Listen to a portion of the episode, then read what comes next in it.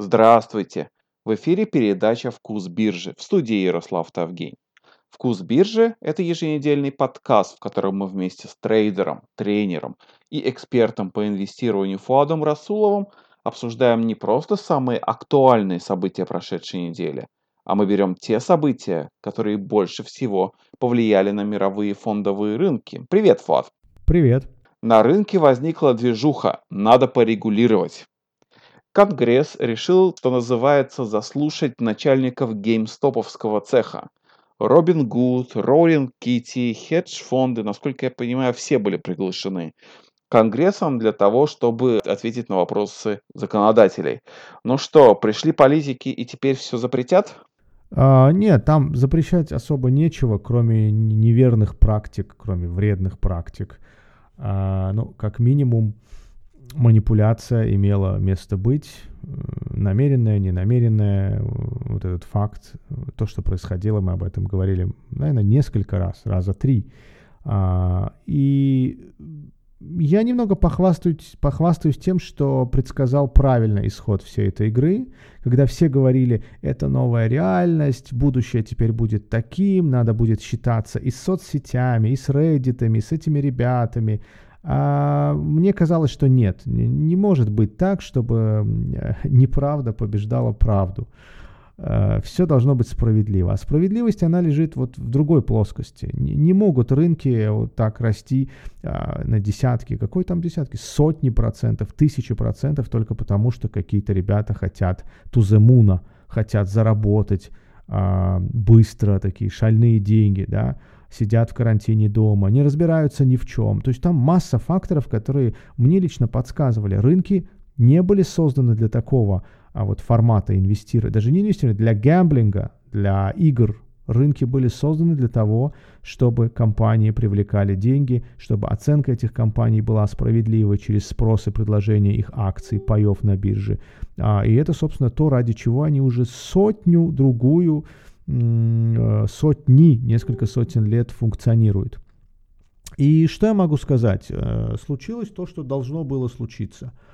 Э, факт какой-то единичный, да, имел место быть, действительно, на каком-то портале ребята, в какой-то ветке, которая была создана а, вообще для других целей, для образователей, ну, по крайней мере, создатель об этом так говорит, создатель этой ветки, основатель а на этой ветке стали собираться ребята и разгонять акции вот так, по фану, для игры, для заработка. Ну, не для игры, для заработка на первом месте, на втором месте какая-то месть хедж-фондам. Насмотрелись фильмов а, «Волк с Уолл-стрит». Я его даже до конца не досмотрел, потому что это фильм, я уже говорил, наверное, об этом, не о биржах. Это фильм о селзах, о продажниках. Ну, в хорошем смысле, да. Все же что-то продают, да, и вот эти люди продают акции. А, практики, которые там использовались, да, тоже нечестные. Но не надо говорить, что все хедж-фонды это делают всю жизнь, а теперь наша очередь. Нет, ничьей очереди нет. Хедж-фонды страдают об этом. Мало, много случаев, а, когда их а, за руку да, ловят. А это другой вопрос. Но никому не дозволено вот так вот собираться и действовать как бунтари. Этот бунт нужно было остановить. И вот теперь их вызвали. Там был и глава Робин Гуд, там был и брокер, я имею в виду Робин Гуд, а, и основатель, по-моему, Reddit CEO, а, ветки этой Wall Street Bets, и хедж-фонды, будут выслушивать, кто как себя вел, кто, что было не так. Ну, это не суд, конечно. И меня в этой ситуации немножко не устраивает, что ли, беспокоит э, совсем другая вещь. Ас аспект, я бы сказал, такой нюанс. Робин Гуд будут, ну, какой глагол употребить, не судить, не наказывать, а предъявлять Робин Гуду или слушать э, мнение главы SEO а, да, парень с болгарским происхождением, Влад Тенев, а, по поводу того, почему а, они продают там поток трейдерских заявок, клиентских заявок там крупным игрокам и так далее. И это выглядит как будто недовольство Робин Гудом со стороны реддитовцев, этих а, юных трейдеров, наконец-то восторжествовала справедливость. Ребята, эта история продажи потока ордеров, вот это вот не совсем правильная практика, она не новая, она не после истории с GameStop появилась. Мы даже говорили об этом. Вот я помню, а, наш Ярослав э, подкаст назывался, э, не помню, как назывался, но там речь шла о том, что наказали Робин Гуд, там штраф 65 миллионов. Вот как раз по этому поводу комиссия по ценным бумагам им выставила штраф. То есть сейчас выслушивают, а, пытаются понять, почему эта практика использовалась, что и как. Эта практика появилась раньше GameStop. И ребят, ну, точнее, а, Владислава Тенева, надо было вызвать а, или в комиссию по ценным бумагам, или вот туда, куда его вызвали сейчас, раньше, а не после того, как все это случилось. И после того, как его возненавидели все клиенты Робин Гуда, потому что он запретил им покупать акции GameStop. Это две разные истории, да. А, к сожалению, они смешались. Э, первую историю надо было расследовать, я резюмирую просто. Первую историю, первую ситуацию нечестную, а, нулевая комиссия, да, но а с чего вы зарабатываете, ребята, брокеры? Как вы зарабатываете свою прибыль? А, так вот, эту историю нужно было расследовать раньше, а вторая история с GameStop, это уже совсем иная история. Да, к сожалению, здесь, ну, не знаю насчет к сожалению, просто здесь опять вляпался Робин Гуд, и он, наверное, сделал то, что должен был сделать. Я не знаю точно, но, вероятно всего, они себя спасали и остановили все покупки, чтобы бумага там с, 4, 8, с 482 не улетела на 4820. В общем-то, все могло в этот момент произойти. Толпа, толпа выносила акцию вверх. Посмотрим, чем закончится Никто не знает, а, пока всякие политики выслушивают стороны, естественно, виртуально. А, это очень даже такая горячая новость. Прям Bloomberg круглые сутки показывает, выдержки какие-то делает, все паблики мемовские, вот эти меместоковские, да, а, тоже полны всяких шуток на эту тему. Посмотрим, чем закончится. По крайней мере, хорошо, что к этому кейсу, так назовем, присмотрелись, присмотрелись не просто э, политики уровня регуляторов, а присмотрелись политики более высокого уровня. Надеюсь, больше это повторяться ну, в таких глобальных масштабах не будет. А вообще это рынки.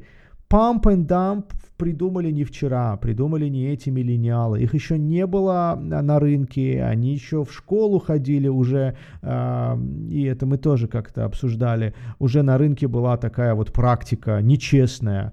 И письма со спамами тоже давным-давно существуют. А, я помню, как минимум, я приходил на рынок, уже это было. А так что ничего нового, все это будет в какой-то мере. Главное не дать этому процессу быть глобальным, масштабным, где-то отрегулировать. Но это и есть рыночная экономика. Все свободно, но какие-то перекосы должны быть отрегулированы. Нечестные, именно несправедливые перекосы вот так вот собираться и пампить э, бумагу. Так что э, хорошо, что все это случилось так быстро, не где-то в мае они рассматривали, э, ну как быстро относительно, да. И посмотрим, чем закончится. Надеюсь, и рынки, и та сторона, и эта сторона, и sell side, и buy side – а, брокеры, хедж-фонды все вынесут для себя уроки и будут вести себя более законопослушно. Ну, что говорить о тех ребятах, которые с Reddit разгоняли акции, а навряд ли, навряд ли их можно будет призвать к какому-то там, какой-то законопослушности, просто у них уже не будет такой возможности. Ну, во-первых, а, и снова повторюсь, а, скорее всего, большая часть из них хорошенько слилась, заплатила за это деньгами, рублем, да, и надеюсь, это послужило уроком. Хотя бы пойдут, почитают книжки по теханализу хотя бы, я не знаю, я не говорю про фундаментальный анализ, какие-то global макро, более серьезные вещи. Кстати, в Америке в школе это проходит. Вот, хотя бы почитают книги о трейдинге а, и не будут туземунить какие-то предбанкротные акции. Смотри, с другой стороны, если бы не активизировались Wall Street Bets, никому бы не было дела до того, как там именно Робин Гуд ведет свой трейдинг, да, то есть он бы эту порочную практику продолжал бы делать еще сто лет, и никто бы не заметил, да, и тебе могут возразить, что хедж-фонды Робин Гуд, они делали то, что делали, и всех все устраивали, да, то есть ни у кого никогда никаких претензий. Но стоило народу, простому народу, собраться и сделать какой-то ответ, сразу же аж до Конгресса дошло. И да, и нет. Да, потому что если бы не этот случай с GameStop, да, мы бы не увидели, наверное, ничего. Хотя SEC буквально месяца два назад оштрафовал их на 65 миллионов. Убыточную компанию, кстати, на 65 миллионов. Да, им не стоило труда миллиард привлечь. Помните вот с этой ситуации у них срочно нужны были деньги, чтобы покрывать эти убытки каких-то, может быть, хедж-фондов. А, они привлекли миллиард или, или еще для чего-то. А, это, я соглашусь, что да, этот случай э, послужил каким-то поводом. Но с другой стороны, ведь ты говоришь, пока народная э, толпа да, не, не поднялась, а она ведь с Робин Гудом не согласна совсем по другому поводу этой толпе и в голову не приходило, да, рыночной толпе, в хорошем смысле этому Э, клиентской базе, так скажем, большому количеству клиентов Робингуда, их там 13 миллионов или сколько, 11 миллионов, а ей даже в голову не приходило. До этого я ни разу не слышал разговоров о вот этой практике, что это, наверное, а, конфликт интересов создает, не совсем правильно. То есть толпа борется или ненавидит Робин Гуд теперь уже совсем не по этому поводу, а только по одной простой причине. Почему нам не дали покупать акции GameStop? Э, так что да, я и соглашусь, что не было бы никакой этой истории без GameStop с Робин Гудом, но, с другой стороны, история возникла вовсе не, не из-за той проблемы а с выводом ордеров. Это просто случайно так получилось, что рикошетом зацепило и пошло. Если вы читали книги о техническом фундаментальном анализе или, может быть, какие-то учебники по биржевой торговле, то вам может подойти компания Admiral Markets, спонсор нашего подкаста. Admiral Markets – ведущий онлайн-брокер, дающий доступ к тысячам различных инвестиционных инструментов акции, валюты, CFD, ETF, другие инструменты. Какую бы умную стратегию вы не придумали, чтобы заработать деньги на рынке, подходящий инструмент вы сможете найти на платформе Admiral Markets. Admiral Markets 19 лет надежности.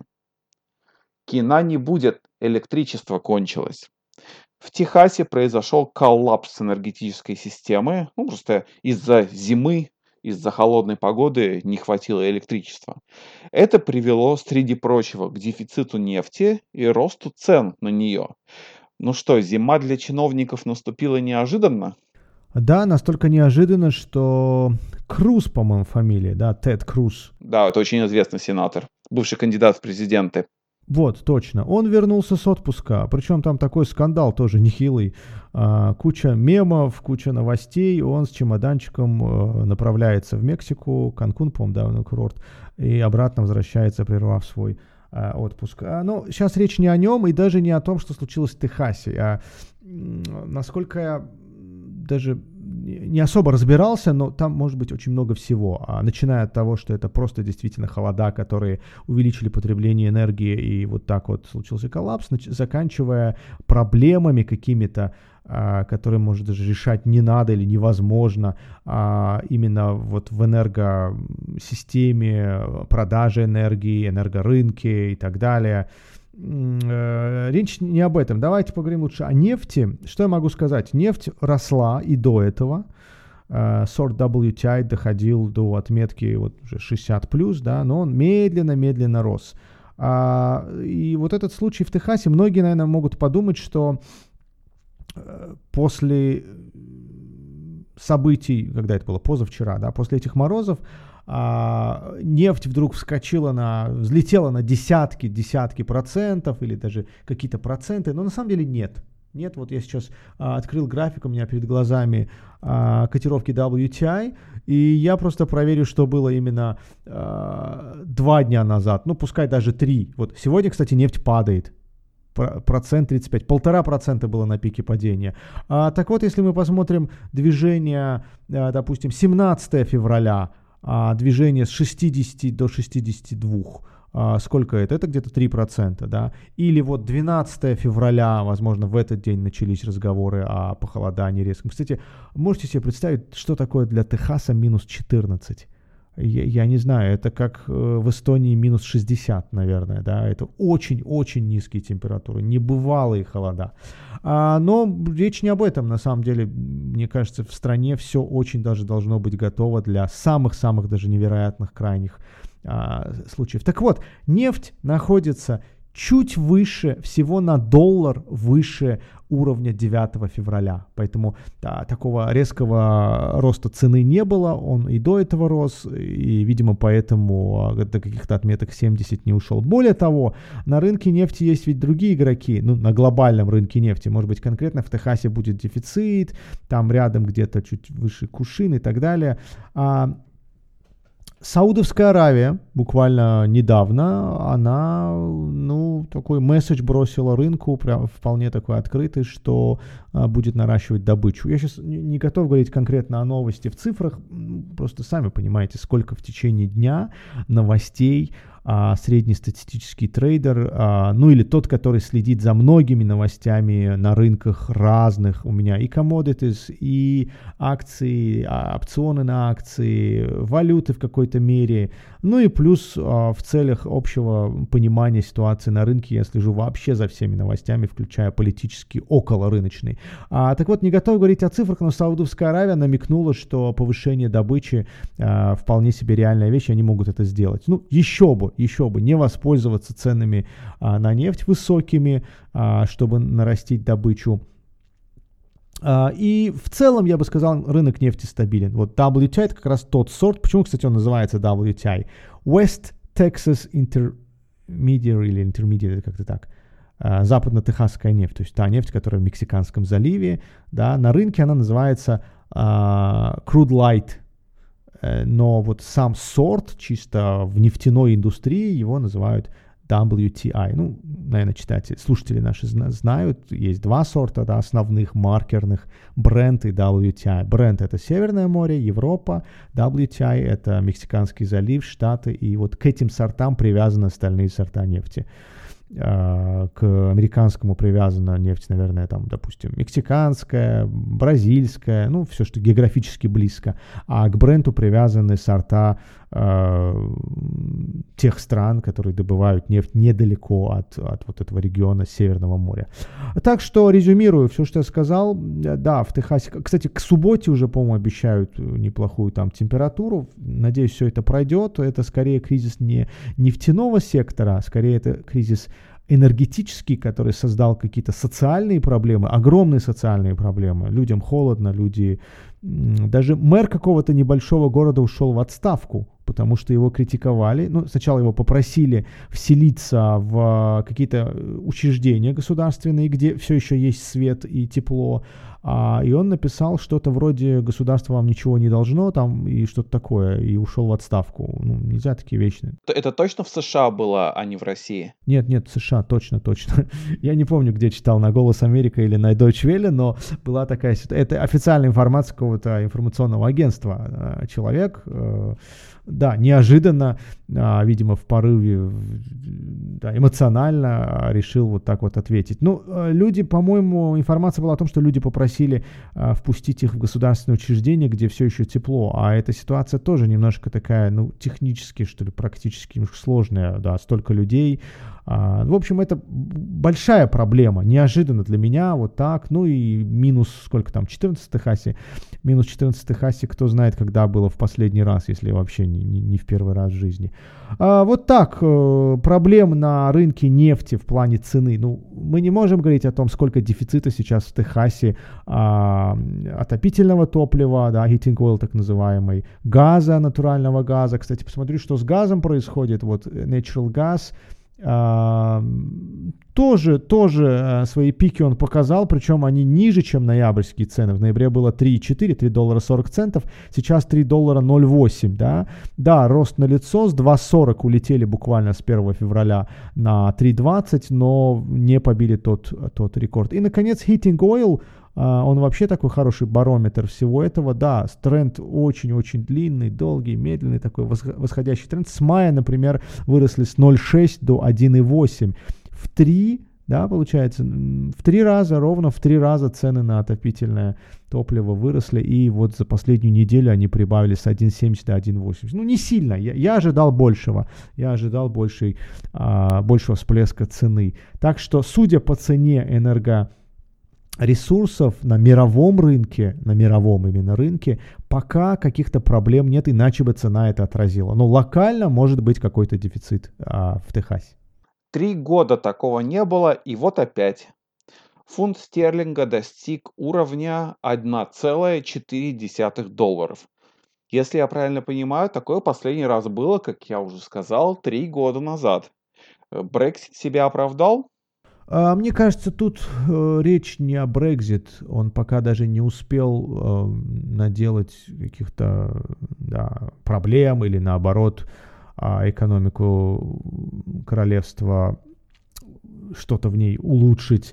Потому что сейчас проблема локальная и глобальная. Это ковид, это борьба э, с вирусом, это как минимум вакцинация сейчас, да, вот более свежая локальная задача ли, проблема ли. И а, рост фунта связан скорее с этим. А, Великобритания вроде-вроде достаточно успешна в плане а, вакцинации. Вот только что у меня были процентное соотношение какое-то, 26 или что-то такое было, или 16 миллионов, да, по-моему, 16 или 26 миллионов. Ну, существенная такая цифра, неожиданная для меня. вероятно, они в топ-10, может, может быть, в топе по а, темпом а, да, вакцинации. И рынки воспринимают это вполне себе э, позитивно, оптимистично смо- смотрят на тот процесс, что все идет хорошо, по плану, вакцинация, хотя, знаете, штамм э, британский, он опасный, э, ну, правда, появился он не, не вчера и не позавчера, несколько недель, может, пару месяцев назад. А, это одна проблема. Ну, не проблема, а, а ответ на вопрос, почему фунт растет, на оптимизме по поводу того, что Британия вакцинируется хорошо, а, правительство Джонсона справляется с ситуацией. Правда, надо статистику посмотреть по заболеваниям. Ну, как бы, если смотреть немного вперед, то рынки считают, что все будет более-менее нормально. И второй вопрос, почему а, фунт пошел вверх. Он вообще давно растет. 1.40 мы побили сейчас, но тренд тоже так же, как по нефти. Вот буквально сейчас переключусь на мониторе на фунт, вот currencies и GBP.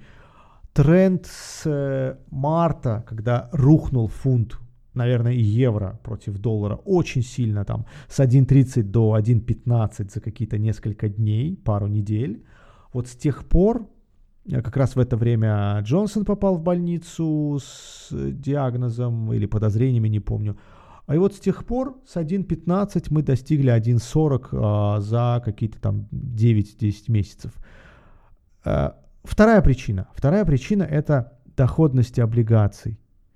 Э, гособлигации Великобритании и США, у них спред стал сужаться. Вы знаете, в последнее время растет доходность гособлигаций США, то есть рынки начинают думать об инфляции, рынки начинают думать, что все это, все эти 7 триллионов а, долларов а, просто так э, не исчезнут, они куда-то уйдут в цены, да, и поэтому доходность начала расти. Кстати, это сигнал, может быть, для фондового рынка, потому что э, наверное, многие знают, наши слушатели, фондовый рынок и рынок облигаций, они конкурируют.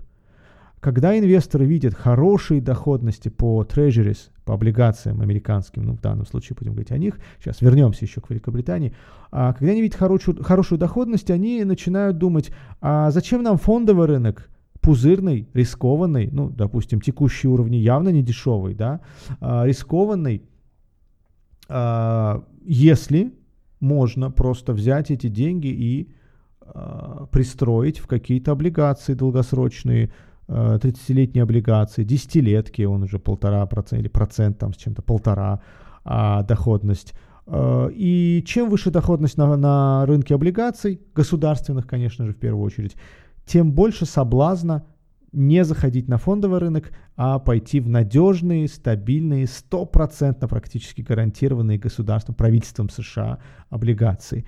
А, и растущая доходность будет провоцировать все больше и больше людей ну, даже речь не о ритейле, не о, о мелких инвесторов, а людей, я имею в виду, ну, хедж-фонды, пенсионные фонды, даже нет, хедж все-таки тоже шальные, пенсионные фонды, крупные какие-то организации, а, вкладывать, инвестировать в надежные бумаги э, госдолга США. Может, это звучит тоже странно с таким огромным долгом, но пока дефолта не было технического, в том числе давно, а это надежно, это обеспечено. Ну, по крайней мере, напечатают доллар. Так вот, спред уменьшается, а, доходность по облигациям Великобритании тоже растет, и это наводит на мысль, что Банк Англии не будет уходить в зону отрицательных ставок, уж точно, да, наводит на мысль инвесторов, что ставки не будут отрицательными, останутся как минимум там, где есть, а может со временем и будут подрастать, да, вакцинация идет хорошо, ситуация улучшается, инфляция, может быть, голову поднимет. Э, вот вам и ответ на вопрос, откуда фунту при ВВП Великобритании – а, королевства на, на, на таких вот уровнях ужасных, там я читал на ДВ, по-моему, была новость, за последние 300 лет такого не было, а, на таких ужасных цифрах, откуда такой оптимизм по, по фунту. Так что рынок считает, что худшее позади, то, что делает Великобритания, то, что делают англичане с вакцинацией, это хорошо, это даст свои плоды. Ну и рост доходности по облигациям намекает, что ни о каких отрицательных ставках речи не будет, все будет как минимум так же, как сейчас, а может быть в каком-то отдаленном, навряд ли в ближайшем будущем, а, может еще и ставки подрастут. Это уже зависит от инфляции. Так что вот так, фунт 1.40. А, евро, кстати, на этом фоне новых рекордов не побил ну, он и так недешево стоит евро к доллару. А, ну, вот я сейчас смотрю котировки. А, было почти 1.24 в 2021, буквально в январе, в конце декабря, в начале января, а сейчас 1.20, 1.40. Ну, то есть мы ниже, чем тот пик, который показали в конце года, в начале текущего года. А, вот такая ситуация. А ты говоришь про евро, а если фунт растет благодаря хорошим результатам вакцинации, может быть, евро должен падать из-за того, что в Европе вакцинация не актив? Uh, ну, к сожалению, у меня нет цифр и статистики по всем странам Европы, и я не могу сказать, насколько успешно или неуспешно идут цифры. Когда-то очень давно, ну, допустим, два месяца назад примерно, а, может, месяц, я видел а, цифры по Испании, там, Франции. По-моему, по Испании цифра была 2-3%, не очень много. В то время в Израиле эта цифра была 13%. Израиль вообще лидер лидер по а, вакцинации. Э, так что, мне кажется, да, Евросоюз отстает. Но я не готов утверждать, я не готов по ощущениям. Если уж аналитики говорят о том, что Великобритания справляется с вакцинацией, процессы идут неплохо, то, э, наверное, на фоне других стран, а другие страны, ближайшие соседние страны, это страны Евросоюза. А, так что не знаю, насколько справляется с этим Евросоюз. А в некоторых странах, кстати, ситуация не очень хорошая, включая Эстонию. Не будем заканчивать на такой негативной ноте. Просто скажем еще раз, что, э, что фунт растет. Спасибо.